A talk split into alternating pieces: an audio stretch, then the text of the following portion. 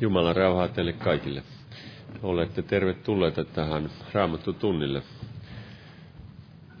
Saamme kokoontua Jeesuksen nimessä ja hän on lupauksensa mukaan läsnä. Lauletaan yhdessä laulu 246.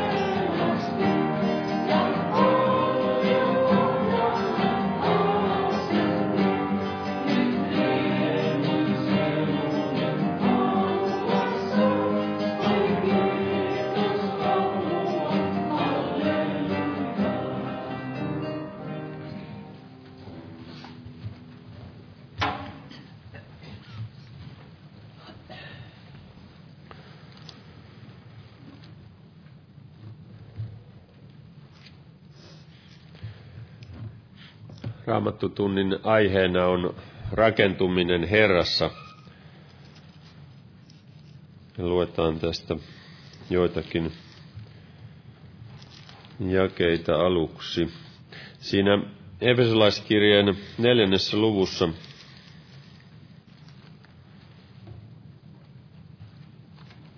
jakeessa 11 sanotaan, ja hän antoi muutamat apostoleiksi, toiset profeetoiksi, toiset evankelistoiksi, toiset paimeniksi ja opettajiksi, tehdäkseen pyhät täysin valmiiksi palveluksen työhön, Kristuksen ruumiin rakentamiseen, kunnes me pääsemme kaikki yhdessä, kunnes me kaikki pääsemme yhteyteen uskossa ja Jumalan pojan tuntemisessa, täyteen miehuuteen, Kristuksen täyteyden, täyden iän määrään, ette me enää olisi alaikäisiä, jotka ajelehtivat ja joita viskellään kaikissa opintuulissa ja ihmisten arpapelissä ja eksytyksen kavallissa juonissa, vaan että me totuutta noudattaen rakkaudessa kaikin tavoin kasvaisimme häneen, joka on pää, Kristus, jossa koko ruumis yhteen liitettynä ja koossa pysyen jokaisen jänteensä avulla kasvaa rakentuakseen rakkaudessa sen voiman määrän mukaan, mikä kullakin osalla on.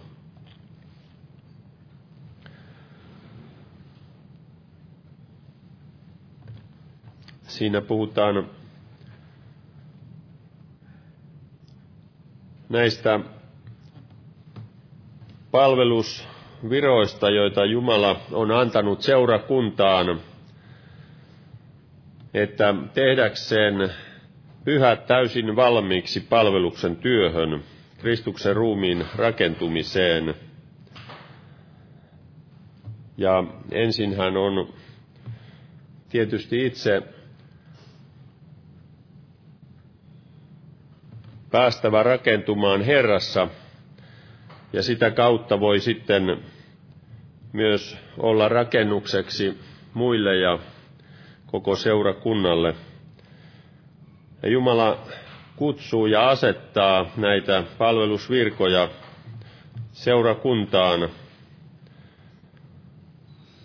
että seurakunta menestyisi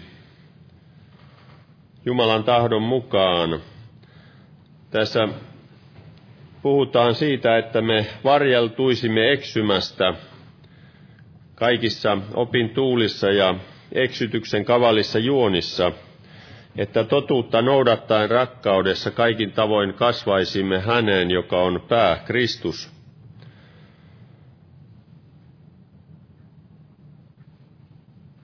Täällä Pietari myös kirjoittaa ensimmäisessä kirjeessään neljännessä luvussa.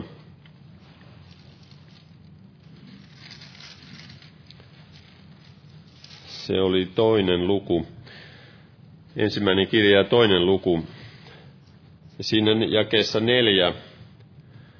Tulkaa hänen tykönsä, elävän kiven tykö, jonka ihmiset tosin ovat hyljänneet, mutta joka Jumalan edessä on valittu, kallis ja rakentukaa itsekin elävinä kivinä hengelliseksi huoneeksi, pyhäksi papistoksi uhraamaan hengellisiä uhreja, jotka Jeesuksen Kristuksen kautta ovat Jumalalle mieluisia. Kehotetaan tulemaan hänen tykönsä, elävän kiven tykö, eli Jeesuksen tykö. ja rakentukaa itsekin elävinä kivinä hengelliseksi huoneeksi. Jumala käyttää tällaista kuvaa uskovista, että on eläviä kiviä ja rakennutaan seurakunnaksi, hengelliseksi huoneeksi, pyhäksi papistoksi, uhraamaan hengellisiä uhreja, jotka Jeesuksen Kristuksen kautta ovat Jumalalle mieluisia.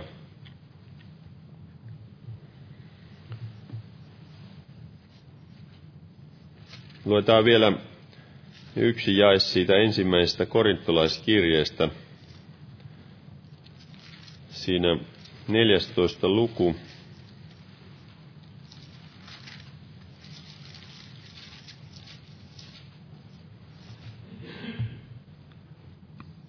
Kuinka siis on, veljet, kun tulette yhteen, on jokaisella jotakin annettavaa, millä virsi, millä opetus, millä ilmestys, mikä puhuu kielillä, mikä selittää. Kaikki tapahtukoon rakennukseksi. Ja sehän on Jumalan tarkoitus, että me voimme yhdessä rakentua yhteisestä uskosta Jeesukseen, kun olemme päässeet siitä armosta osalliseksi Jeesuksen sovitustyön kautta. Amen. Tässä on joitakin uusia esirukouspyyntöjä. Mä luen nämä ja käydään sitten rukoukseen. Tässä on Arto Suominen pyytää esirukousta Jumala tietää asian. Ja Kerttu Peltoniemen unettomuuden parantumisen puolesta. Ja tässä on useita henkilöitä, Pekka Seppäsen, Iris Rönbergin, Bengt Backmanin, Danielin, Julian, Antonin, Kristofferin, Angelan puolesta pyydetään myös rukousta ja sitten tässä on monia aikaisemmin tulleita. Muistetaan näitä ja noustaan yhteiseen alkurukoukseen.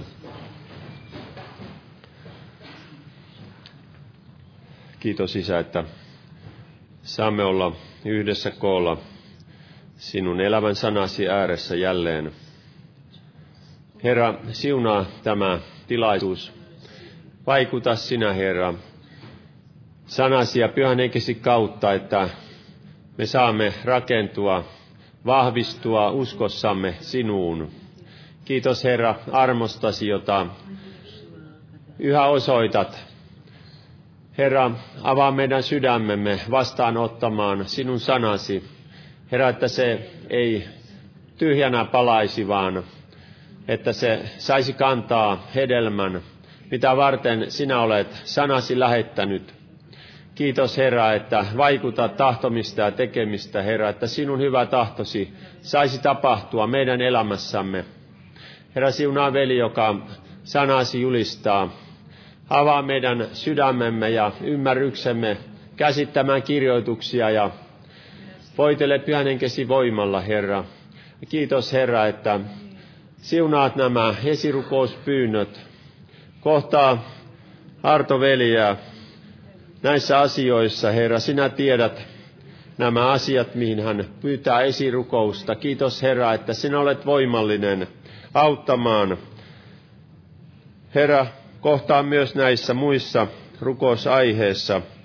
Kohtaa kerttua tässä unettomuudessa, Herra. Kiitos, että sinä olet voimallinen parantamaan, auttamaan, Herra. Kiitos, että kutsut myös näitä, joiden puolesta pyydetään esirukousta. Herra, ja sinä näet kaikki nämä muutkin rukousaiheet.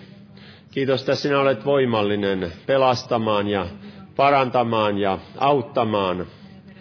Herra, kiitos, että saamme jättää, Herra, ne sinun voimallisiin käsisi.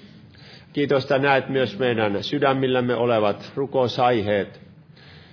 Nekään eivät jää sinulta huomaamatta, Herra. Kiitos, että siunaat niitä, jotka vievät evankeliumin sanaa eteenpäin kaikkialla maailmassa. Siunaa Osmoa ja Davidia siellä Etelä-Amerikan matkalla.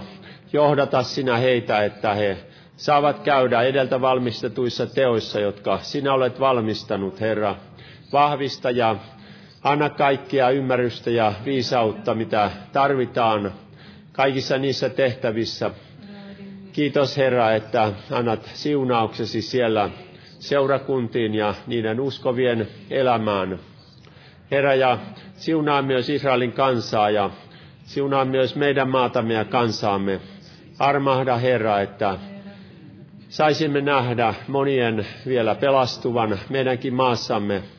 Kiitos Herra, että jäät siunaamaan tätä tilaisuutta nimessäsi. Amen. Istukaa, olkaa hyvä.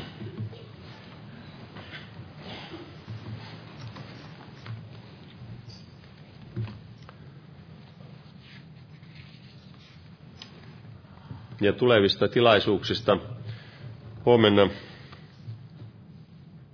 on evankeliointi-ilta ja perjantaina on rukouskokous kello 19. Ja nämä päiväpiirit torstaina raamattu- ja rukouspiiri ja perjantaina on rukouspiiri kello 12. Tervetuloa niihinkin ja sitten Lauantaina ja sunnuntaina jälleen kokoukset kello 18. Lauletaan yhdessä laulu 435 ja laulun aikana kannetaan vapaaehtoinen uhri. Jumala siunatkoon.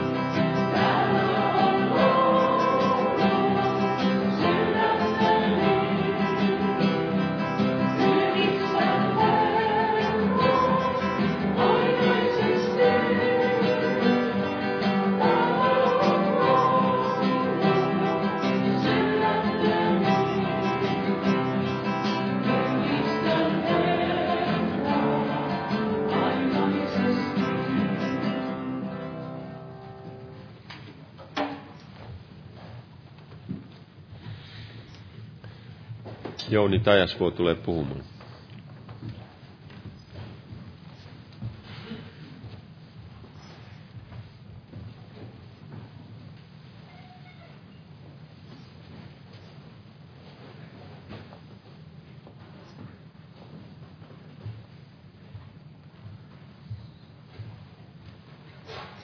Jumalan rauhaa jokaiselle. Eli aiheena rakentuminen Herrassa ajattelin lähteä tästä ajatuksesta, mitä tuli sydämelle, niin tämä Esra, Esran kirjasta, niin siinä viidennessä luvussa, viides luku ja siinä kahdeksas jae. Tämmöiset todistuksia antoivat Jumalan kansan viholliset, kun he näkivät, mitä siellä Jerusalemissa tapahtui. Eli Esran kirja viides luku ja kahdeksas jae. Tietäköön kuningas, että me menimme Juudan maakuntaan suuren Jumalan temppelille. Sitä rakennetaan suurista kivistä ja hirsiä pannaan seiniin. Työ tehdään tarkasti ja sujuu heidän käsissään. Eli tämän tunnustuksen antoivat Jumalan kansan viholliset, ja se oli varmasti totuuden mukainen siitä huolimatta, että se tuli heidän suustansa näin tuli esille. Ja vaikka maailma pitää hyvin vähäpätöisenä asiana yleensäkään näitä hengellisiä asioita, hengellistä rakentumista, niin me tiedämme, että se on tärkein asia maapallolla tänäkin aikana, tämä miten Jumalan seurakunta rakentaa Herran huonetta.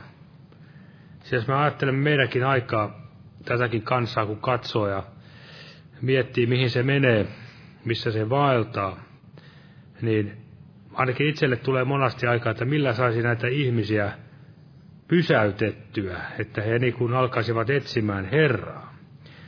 No, se on varmasti yksi vastaus, on juuri se, miten me Jumalan kansana suhtaudumme tähän asiaan. Onko, onko meillä tai meidän kauttamme saako Jumala näyttää kunniansa? Täällä mennään vielä toiseen vanhaliiton profeettaan, tämmöisen kuin Hakkain kirjaan. Tämähän on myöskin otsikoitu tämä ensimmäinen luku, että kehoitus temppelin rakentamiseen. Eli Hakkain kirja ensimmäinen luku, siinä jää kaksi. Eli tämä käsky liittyy samoihin aikoihin kuin juuri tämä edellä luettu kohta. Eli siellä on näitä samoja miehiä, on Haggaita ja Serubbaale, Serubbaabelia ja Joosua ynnä muita. Eli samoja aikoja kuin äskeinen pai, sanapaikka Esran kirjassa, niin tämäkin koskee. Siinä kaksi sanotaan näin. Näin sanoo Herra Sebaot, tämä kansa sanoo, aika ei ole tullut rakentaa Herran huonetta. Mutta profeetta Hakkan kautta tuli tämä Herran sana, onko sitten aika teidän asua paneelilla kaunistetuissa huoneissanne, kun tämä huone on raunioina. Ja sitä jakeessa kahdeksan vielä sanoo näin, että nouskaa vuorille, tuokaa puita ja rakentakaa temppeli, niin minä siihen mielistyn ja näytän kunniani, sanoo Herra. Eli tässä näemme, että Jumalan, Jumalalle oli otollista, että he rakensivat temppeliä, mutta se ei ollut otollista, että he lopettivat kesken, niin kuin me tiedämme, siellä tapahtui jonkin muutamien vuosien ainakin tämä rakennus ikään kuin pysähtyi, vai oliko peräti parikymmentä, pari vuosikymmentä, en nyt ihan tarkkaan juuri nyt muista sitä. Eli siellä viholliset saivat estettyä kansaa rakentamasta ja kansa sitten kävi tekemään niitä omia, omia asioita, jotka menivät ikään kuin Jumalan huoneen edelle. Ja sama varmasti Jumala meiltäkin kysyy aina jatkuvasti, että miten me elämässämme asiat näin laitamme, priorisoimme, millaisella arvojärjestyksellä, etsimmekö ensiksi Jumalan valtakuntaa ja hänen vanhuuskauttansa – tänä aikana nyt ei ole mitään tämmöistä suurta temppeliprojektia tarkoitus vetää lävitse, vaan todella on uuden liiton temppeli. Ja niin kuin siellä vanhassa liitossa, niin siellähän oli tämä kirjan mukainen vanha liiton palvelu, Jumalan palvelussäännöt, mutta nyt me palvelemme Herraa hengen uudessa tilassa niin kuin sanotaan, että kirjaan kuolettaa henki tekee eläväksi. Ja lähdetään tässä nyt vaikka liikkeelle sitten tästä rakentumisesta, mitä kaikkea se pitää sisälle, sisällään. Varmasti ei kaikkea läheskään tässä pysty tuomaan esille, mutta joitakin ajatuksia. Eli rakentuminen Herrassa, vaikkapa täältä Juudan kirjeestä lähdetään. Juudan kirje, 20. jae. Eli mennään ikään kuin suoraan asiaan, mitä kaikkea tämä pitää sisällään. Juudan kirja 20. jae. Mutta te rakkaani, rakentakaa itseänne pyhimmän uskonne perustuksella, rukoilkaa pyhässä hengessä. Ja pysyttäkää niin itsenne Jumalan rakkaudessa.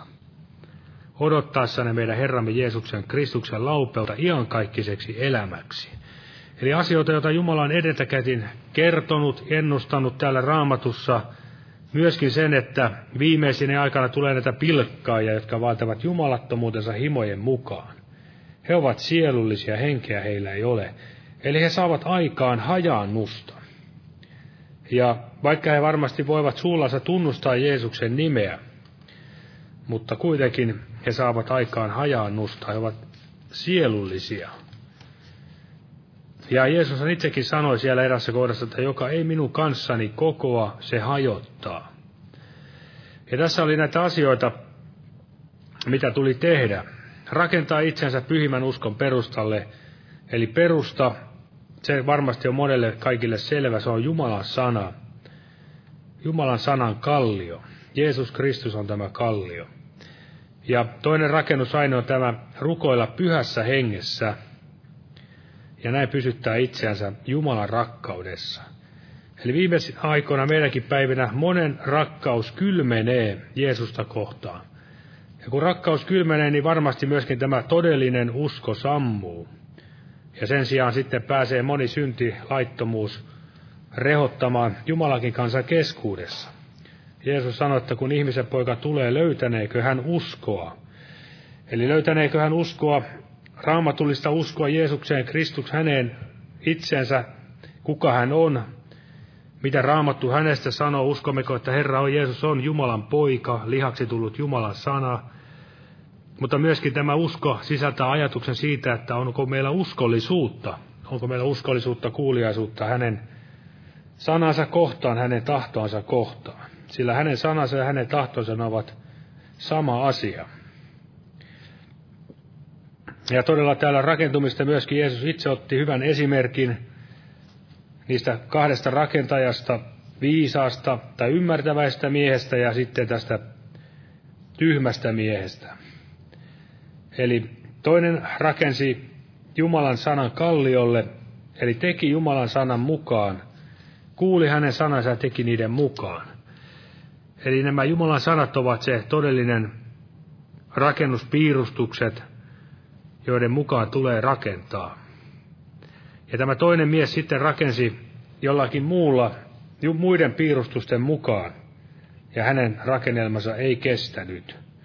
Ja jo siellä vanhassakin liitossa Jeremiakin kautta Jumala sanoi, että voi häntä, joka ei vanhurskaudella taloansa rakenna. Jos, jos emme rakenna vanhuskaudella omaa hengellistä elämäämme, taloamme, niin silloin me olemme juuri niitä, jotka eivät Herran kanssa kokoa, vaan hajotamme. Ja kun alussa tuli puhuttua tästä temppelistä, niin siitä löytyy paljon täältä esikuvia, tai siis tätä Uudenkin liiton puolesta viittauksia tähän samaan ajatukseen. Eli vanhassa liitossa Israelin kansalla oli aluksi tämä ilmestysmaja, ja sitten myöhemmin oli tämä temppeli. Temppeliä oikeastaan voidaan sanoa kaksikin temppeliä. Se ensimmäinen poltettiin ja hajotettiin ja sitten myöhemmin nämä pakkosiirtolaisuudesta palanneet juutalaiset rakensivat uuden temppelin, niin kuin me juuri äsken luimme.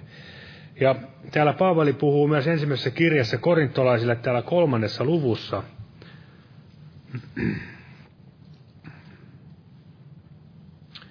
Ensimmäinen kirja korintolaisille kolmas luku ja siitä jakeet 16 ja 17. Hän sanoo näin, että ettekö tiedä, että te olette Jumalan temppeli ja että Jumalan henki asuu teissä. Ja jos joku turmelee Jumalan temppelin, on Jumala turmeleva hänet. Sillä Jumalan temppeli on pyhä ja sellaisia te olette. Eli me olemme Jumalan temppeli, Jumala asuu meissä ja myös olemme pyhiä niin kuin Jumala on pyhä. Ja tietenkin nyt mä ajattelen, että eihän tämä voi mitenkään pitää paikkansa, kun olen tämmöinen maan, maan matonen. Tottahan sekin on. Mutta me olemme Kristuksessa tätä kaikkea. Toki meissä on tämä vanha luonto ja synteineen, mutta se on, niin kuin ihmiset, tai siis olen itse ajatellut näin, että niin kuin Jeesuksellakin oli tämä ikään kuin kaksoisrooli täällä maan päällä, hän oli ihminen ja Jumala samaan aikaan. Niin yhtä lailla mekin saamme elää olemme syntisiä, mutta samalla myös Jeesuksessa Kristuksessa vanhuskaita, isälle kelvollisia, pyhiä, pyhitettyjä. Eli Jumalan kansa on pyhitetty, eli erotettu Jumalalle ja myöskin erotettu jotain tarkoitusta varten. että meidän kauttamme Jumala saisi tällekin ajalle vielä puhua. Ja tässä myös puhutaan tämä, jos joku turmelee Jumalan temppelin, on Jumala turmeleva hänet. Ja jos siitä vähän tämmöistä yksinkertaisempaa ajatusta luetaan, niin Paavalia sanoi siellä muun muassa galattalaisille, että sitä mitä ihminen kylvää, sitä hän niittää. Eli tästä on joku hyvin sanonut, että tällä tavalla, että me emme kukaan voi sitä valita, mitä me niitämme, mutta voimme valita, mitä me kylvämme. Eli niitto tulee aina seuraamaan meidän kylvyämme. Mutta se todella, että mitä me kylvämme, sitä me niitämme. Että ei turha odottaa mitään hyvää niittoa, hyvää satoa, jos kylvää niitä huonoja, huonoja asioita elämässänsä. Eli Paavali monesti puhuu juuri tästä synnistä. Syntiä nyt on se ensimmäinen asia, mikä tässä tulee mieleen ja varmasti tärkeimpiä asioita, joilla me voimme itseämme turmella. Ja varmasti näin, että meidän tulisi myös rukoilla sitä, sitä silmävoidetta nähdäksemme juuri asioita niin kuin ne ovat. Koska me itsessämme olemme, mitä olemme, ja helposti me alamme ajattelemaan synninkin kanssa, että ei se niin tarkkaa ole. Tai tekeehän muutkin sitä. Mutta niin kuin siellä Hiskiäkin, kun hän siellä uudisti Jumalan palveluksen, niin hän siellä sanoi näille leiviläisille papeille, että älkää olko leväperäiset, sillä teidät on teidän isä, taivaan Jumala, valinnut olemaan hänen pappeinansa. Otetaan oikein tätä sana, sana tarkasti, kun se on, se on semmoinen hieno sanan paikka ja todella hieno, hienoa ajanjaksoa he elivät siinä Israelin kansan, Juudan kansan historiassa, niin nämä samat periaatteet edelleenkin toimivat siellä, missä Jumala pääsee herättämään kansansa, niin aivan sama periaate tänäkin päivänä, ne ei miksikään muuttunut. Otetaan tästä vain lyhyesti toinen aikakirja 29. Ja siinä ensiksi tämä Juuda Hiski aloitti tämän uudistuksen, niin hän sanoi, kokosi nämä leeviläiset ja papit sen temppelin eteen. Jakessa viisi hän sanoi näin, että kuulkaa minua te leeviläiset, pyhittäytykää nyt ja pyhittäkää Herran isienne Jumalan temppeli ja toimittakaa saastaisuus pois pyhäköstä. Eli pyhittäytykää nyt ja pyhittäkää Herran isienne Jumalan temppeli. Eli ei Jumala voinut näyttää kunniansa semmoisessa temppelissä, joka oli täynnä saastaa. Siellä oli kaiken näköistä vissiin epäjumalan kuviakin tuotuina muuta. Ja sitten vielä sanoi, jakessa 11 hän sanoi näin, älkää siis lapseni olko leväperäisiä, sillä teidät Herra on valinnut seisomaan hänen edessänsä ja palvelemaan häntä, olemaan hänen palvelijansa ja suitsuttamaan hänelle. Eli tämä on se tehtävä, mihin Jumala on meidätkin jokaiset valinnut. Seisomaan hänen edessänsä, palvelemaan häntä, olemaan hänen palvelijansa ja suitsuttamaan hänelle. Eli älkäämme olko leväperäisiä. ei semmoista hällä, hälläväliä tyylillä. Eli vaatii tämmöistä, niin kuin sanotaan, jumalallis, harjaantumista jumalisuuteen ja kuria ja kaikkea, mitä Jumala sanansa henkisen kautta meille tahtoo antaa, että me antaisi itseämme viekoitella mihinkään syntiin, emmekä semmoiseen penseään uskon elämään. Ja kun hän tässä vielä mainitsee tämän suitsutuksen, niin sitäkin myös David kirjoitti täällä psalmissa 141, otan sen tähän, tähän niin kuin jatkoksi. Mitä tämä suitsutus oikein merkitsee meidän aikanamme. Davidkin jo näki hengessä sen, ettei se ollut vaan mitään semmoista muotomenoa tai tämmöistä semmoista perinnäissääntöä, vaan sillä oli joku tarkoitus. Psalmi 141 ja siinä äkessä kaksi hän sanoo näin. Minun rukoukseni olkoon suitsutusuhri sinun kasvoisi edessä. Minun kätteni kohottaminen olkoon ehtoo uhri. Eli näin David siellä sanoi. Ja tämä rukoushan on yksi näistä tärkeimmistä rakennusaineista, millä me voimme omassa elämässämme rakentaa, rakentaa itseämme ja myöskin muistaa rakentaa myös toisia yhtä lailla. Ja mitä tämä kaikki rukous pitää sisällään, niin minkälainen rukous, minkälaista tämä rukouselämä tulisi olla. Jeesus siellä sanoi jo Syykkarin kaivolla tälle samaria, samarialaiselle naiselle, että minkälaisia rukoilijoita Jumala Isä tahtoo tänäkin päivänä.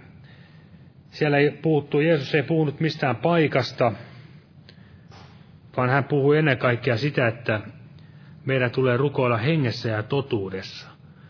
Ei puhuttu kellon ajoista, ei todellakaan paikoista, missä rukoilla, rukoilleko seurakunnassa vai jossain tuolla metsässä vai missä, vaan rukoilla hengessä ja totuudessa. Se on se kaiken ydinajatus. Rukoile sitten seisaviltasi tai istuoltasi tai polvillasi tai lattialla maaten tai missä tahansa. Kaikessa voit näin palvella Herraa, kun rukoilet pyhässä hengessä. Eli minun suitut, rukoukseni olkoon suitutusuhri sinun kasvojesi edessä. Minun kätteni kohottaminen olkoon ehtoo uhri. Nämä ovat juuri niitä asioita, mitä Jumala Uuden liiton kansalta meiltä odottaa. Ja kun Raamattu puhuu tästä rukouksesta, niin Jeesushan oli nimenomaan tämä esikuvien täyttymys, todellinen ylimmäinen pappi, mitä hän uhrasi täällä maan päällä ollessaan, sanotaan näin, mitä hän uhrasi itsensä lisäksi. Hän uhrasi tietenkin rukouksia ja anomuksia. Täällä voidaan ottaa tämä tuttu kohta täältä, vaikka monasti on luettu, niin hebrealaiskirja viides luku ja siinä jakeessa seitsemän. Eli hebrealaiskirja viides luku ja seitsemän.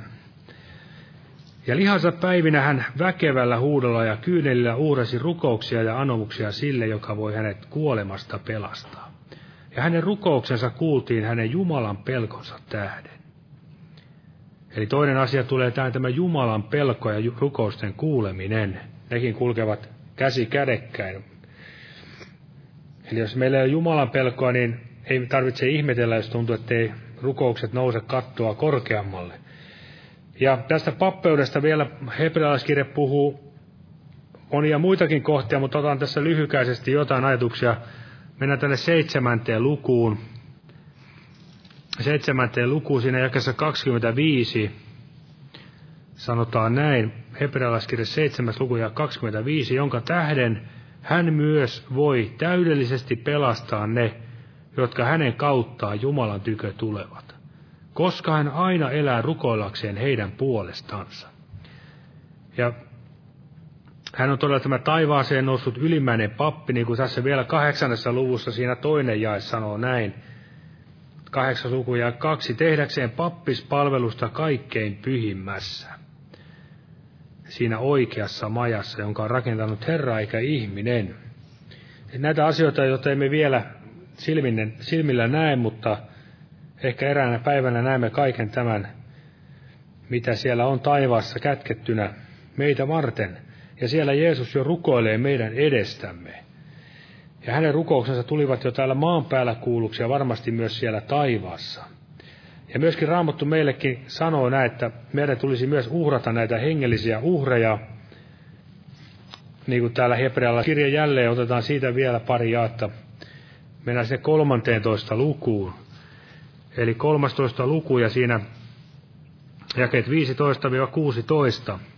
13 ja jakeet 15-16. Uhratkaamme siis hänen kauttansa Jumalalle, eli Jeesuksen kautta, joka aika kiitos uhria se on niiden huulten hedelmä, jotka hänen nimeänsä ylistävät. Eli jälleen tämä ajatus, me uhraamme hengellisiä uhreja, kiitos uhria, koska kaikki on jo täytetty. Jeesus on täyttänyt jo kaiken meidän edestämme. Me taistelemme voitosta käsin ja pidämme siitä voitosta kiinni. Ja sitten me jatketaan näitä, mutta älkää unohtako tehdä hyvää ja jakaa omastanne, sillä sen kaltaisiin uhreihin Jumala mielistyy. Eli ei ole kielletty myös toimia täällä ajassa, täällä kun vaellamme täällä alhaalla, myös tehdä näitä hyviä tekoja lähimmäisillemme. Eli emme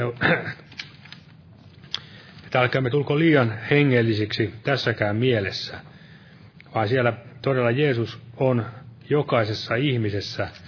Mitä me teemme lähimmäiselle, sen me teemme Jeesukselle. Ja sitten tämä pyhä henki liittyy tietenkin oleellisesti, niin kuin tässä jo sanoinkin, että jotka rukoilevat Herraa, tulee rukoilla hengessä ja totuudessa. Ja se on tärkeimpiä rakennusaineita. Rukoilkaa, niin kuin tässä jo alussa puhuttiin näistä armolahjoista, niin siellä mainitaan tämä kielillä rukoileminen, hengessä rukoilu. Ja, ja tärkeintä on, että se henki on sitten tämä Jumalan pyhä, pyhä henki, missä toimitamme tätä rukouspalvelusta, rukouselämäämme. Sillä varmasti tänäkin aikana niin voi, ihmisiä on kuullut, jotka puhuvat kielillä, mutta eivät ole edes uskossa. Eli kaikkea voi ihminen matkia ihan vaikka rahan, rahan takia. Ja täällä esimerkiksi roomalaiskirjassa kahdeksannessa luvussa sanotaan näin. Roomalaiskirja kahdeksas luku ja 26 ja 27. Tässä sanotaan näin. Samoin myös henki auttaa meidän heikkouttamme, sillä me emme tiedä, mitä meidän pitää rukoilemaan niin kuin rukoilla tulisi, mutta henki itse rukoilee meidän puolestamme sanomattomilla huokauksilla. Mutta sydänten tutkija tietää, mikä hengenmieli on, sillä henki rukoilee Jumalan tahdon mukaan pyhien edestä. Eli Jumala on antanut pyhän henkensä ja antanut näin meille tämän puolustajan, joka rukoilee meidän edestämme. Ja varmasti, vaikka tässä ei suoraan sanota, mutta uskon näin, että me yhtä lailla kun me kielillä rukoilemme, niin henki auttaa siinä meidän heikkouttamme. Rukoilemme juuri niitä asioita hengessä, mitä emme ehkä ymmärryksellämme tajuakaan. Mutta joskus ne tulevat sitten aina putkahtavat esille, että miksi Jumala laittaa meitä vaikka rukoilemaan kielilläkin ja koemme semmoista taakkaa jostakin asiasta ja monasti sitten tämä asia tulee vielä myöhemmin esillekin, mikä, mikä oli se tarkoitus. Eli armojen rukouksen henkeä sitä me todella tarvitsemme.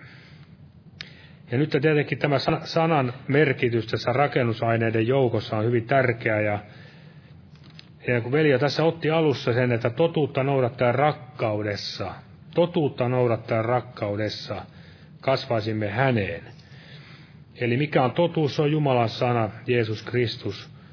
Jeesushan siellä rukoili myös, että pyhitä heidät totuudessa, sinun sanasi on totuus. Eli vain totuutta noudattaa rakkaudessa voimme kasvaa, voimme rakentua Herrassa. Eli olemalla näin kuuliaisia totuudelle.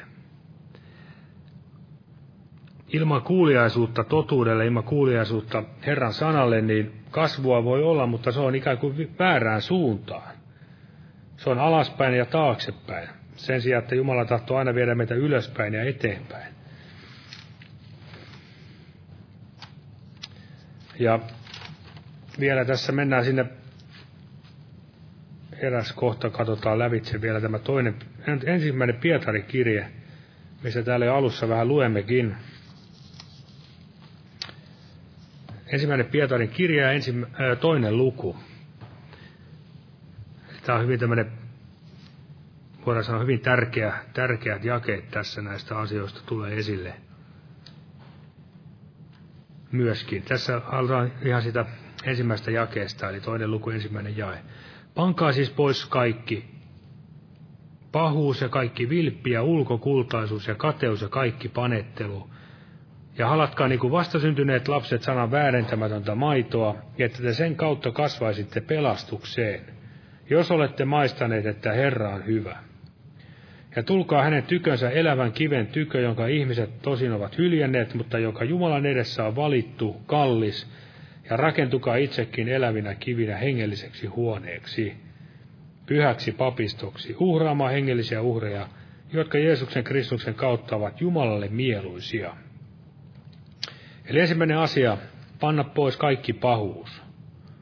Eli siinä on todellista savottaa meille jokaiselle – koska niin kuin Raamattu sanoo, että jos joku sanoo, että ei hänessä ole syntiä, niin hän, hän valehtelee. Eli kyllä sitä pahuutta riittää myös itsessäkin ihan riittävästi, mitä tulee laittaa pois. Ei ainoastaan naapurissa sitä pahuutta ole, vaan on itsessäänkin.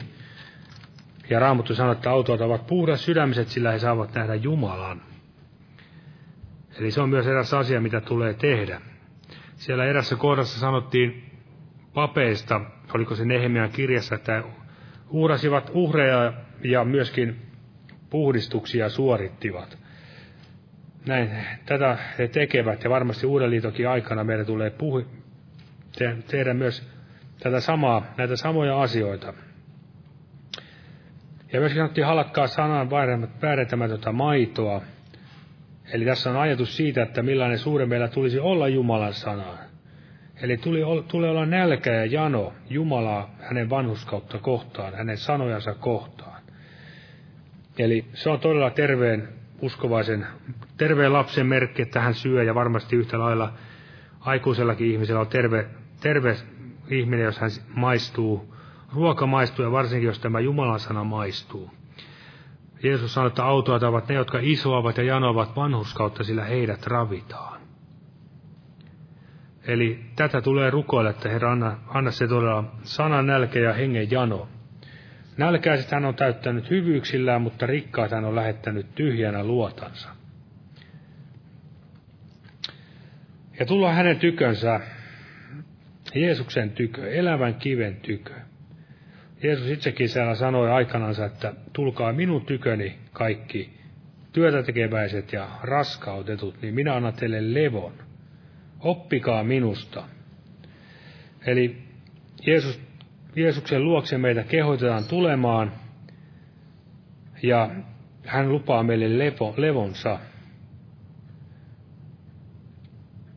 Eli me ta, ikään kuin teemme tätäkin työtä levosta käsin. Ja meidän tulisi oppia tuntemaan häntä. Ja hän on se todellinen ainoa oikea elävä kivi. Ja me olimme kaikki vain kuolleita kiviä, jotka Jumala herätti henkiin Jeesuksen kautta. Niin kuin siellä Johannes Kastajakin sanoi, että Jumala voi näistä kivistä herättää lapsia Abrahamille.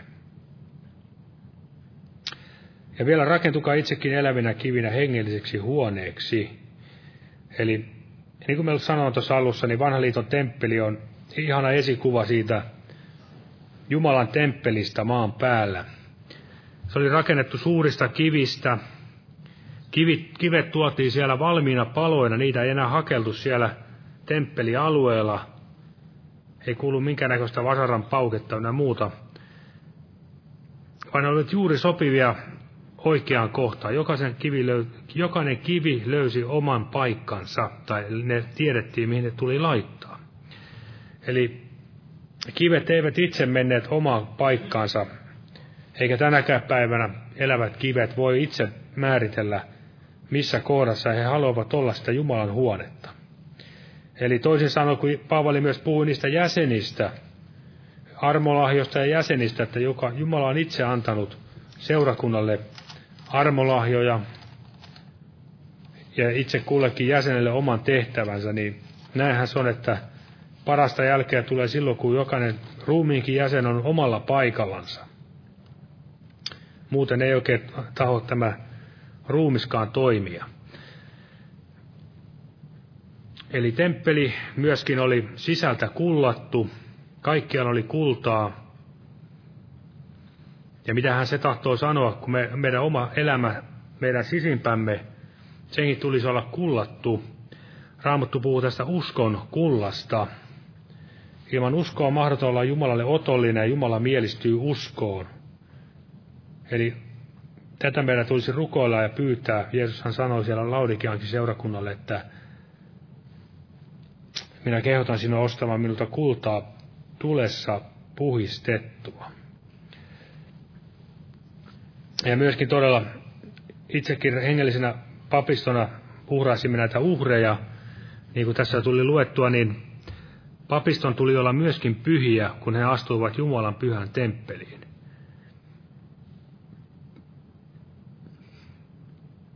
Eli ei ole, ei ole näin, että me voimme elää itse, niin kuin itse tahdomme, jos me olemme Jumalan papis, pappeja. Muuten me voimme turmella sen Jumalan temppelin omalla varomattomalla, tyhmällä vaelluksellamme. Ja siihen tarvitaan juuri sitä oikeaa Jumalan pelkoa, niin kuin siellä sanotaan, että lähtekää pois heidän keskeltänsä, älkää saastaiseen koskeko, niin minä otan teidät huom, huostaani. Eli tämä oli Jumalan kutsu hänen omillensa. Ja sen tähden myös siellä korintolaiskirjassa Paavalikin sanoi vielä, että saattaen pyhityksemme täydelliseksi Jumalan pelossa. Jumalan pelko on kyllä varmasti semmoinen kallis aarre, jos meillä se on. Sillä jos se puuttuu, niin ne seuraukset ovat tuhoisat. Mutta sitä niin kuin me näemme vanhassakin tai raamatussakin näitä henkilöitä, jotka saivat kokea sitä Jumalan pelkoa, niin tulee esimerkiksi mieleen juuri tämä Jesajan kohtaus, kun hän kohtasi Jumalan siellä Jerusalemin temppelissä. Kuinka hän todella itse aivan kuin musertui ja murentui sinne Jumalan pyhyyden edessä. Ja varmasti luonnostamme me jokainen pelkäämme juuri tällaista ikään kuin, että joudumme kasvotusten Jumalan kanssa tiliä tekemään omasta elämästämme. Silloin kun Jumalan pyhyys tulee lähelle, niin se on omalla tavallaan meille kuitenkin aina hyvinkin semmoinen epämiellyttävä, varsinkin kun se valo paljastaa niin tarkasti. Ja ikään kuin se Jumalan sanan miekka tunkee niin syvälle ja kipeästi. Mutta se on terve, tervettä, jos Jumala saa näin tehdä näin meillekin, niin kuin Jesajalle. Jesajalle tuli todellinen Jumalan pelko ja sen kautta hänkin myös sitten valmistui siihen tehtäväänsä. Ja vielä tässä lopuksi eräs kohta, mikä aika ajoin tulee mieleen, kun puhumme siitä, millainen seurakunnan rakentuminen tulisi olla täällä ajassa. Niin kuin me tiedämme, seurakunta koostuu yksilöistä ja yksilöt muodostavat yhdessä seurakunnan. Niin otetaan täältä yksi kohta täältä, yksi jae täältä apostolien teosta, yhdeksäs luku. Ja siinä jakeessa 31 tämä asia tulee hyvin esille. Eli apostolien teot 9. luku ja 31. Niin oli nyt seurakunnalla koko Juudeassa ja Galileassa ja Samariassa rauha, ja se rakentui ja vaelsi Herran pelossa, ja lisääntyi pyhän virvoittavasta vaikutuksesta. Eli tämmöinen, voidaan sanoa, suloinen kuva Jumalan seurakunnasta – miten se rakentui ja vaelsi Herran pelossa ja lisääntyi pyhän virvoittavasta vaikutuksesta. Juuri kun tuossa alussa mainitsin, että kun tulee aika ajoin varmasti jokaiselle mieleen, että miten näitä ihmisiä saisi oikein pysäytettyä ja heräämään, niin varmasti tässä on yksi asia, millainen on seurakunta tässä maailmassa. Tämmöinen seurakunta, kun tässä apostolien teossa mainitaan, niin sehän oli semmoinen seurakunta, joka huomattiin – se ei jäänyt varmasti viholliselta huomaamatta, eikä, eikä jäänyt varmasti sen, sen ajan pakanoiltakaan huomaamatta, sillä Jumala itse oli sen keskellä, kansansa keskuudessa, vaikuttaa niitä monia ihmeitä tunnustekoja. Ja varmasti tämä sama ajatus meidänkin päivinämme, että jos me rakennumme ja vaalamme Herran pelossa – ja siinä sanottiin ensiksi, että heillä oli rauha. Mitä on rauha? Tässä mielessä Jeesus sanoi, että minä annan teille rauhan, en minä anna teille niin kuin maailma antaa.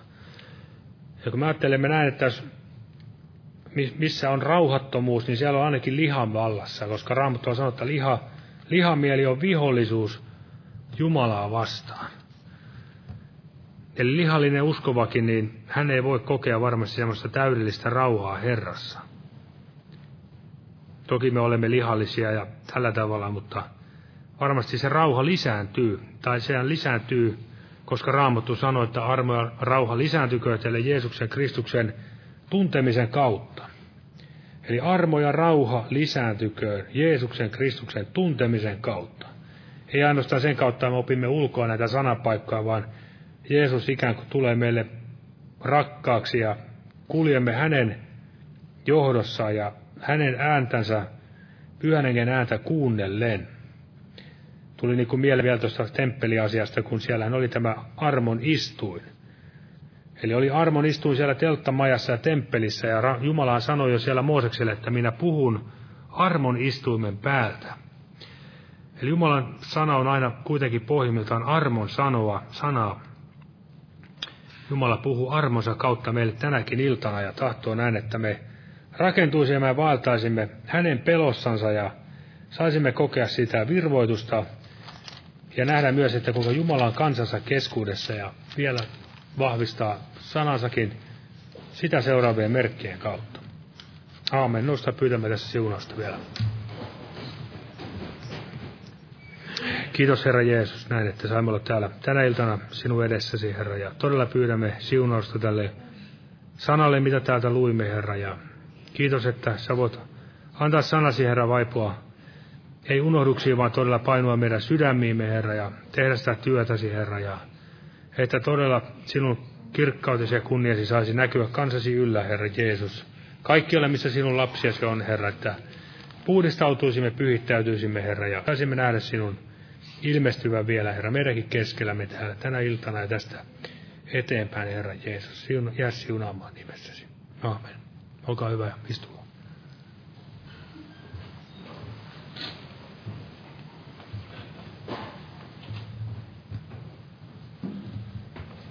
Lauletaan vielä yhdessä laulu 272.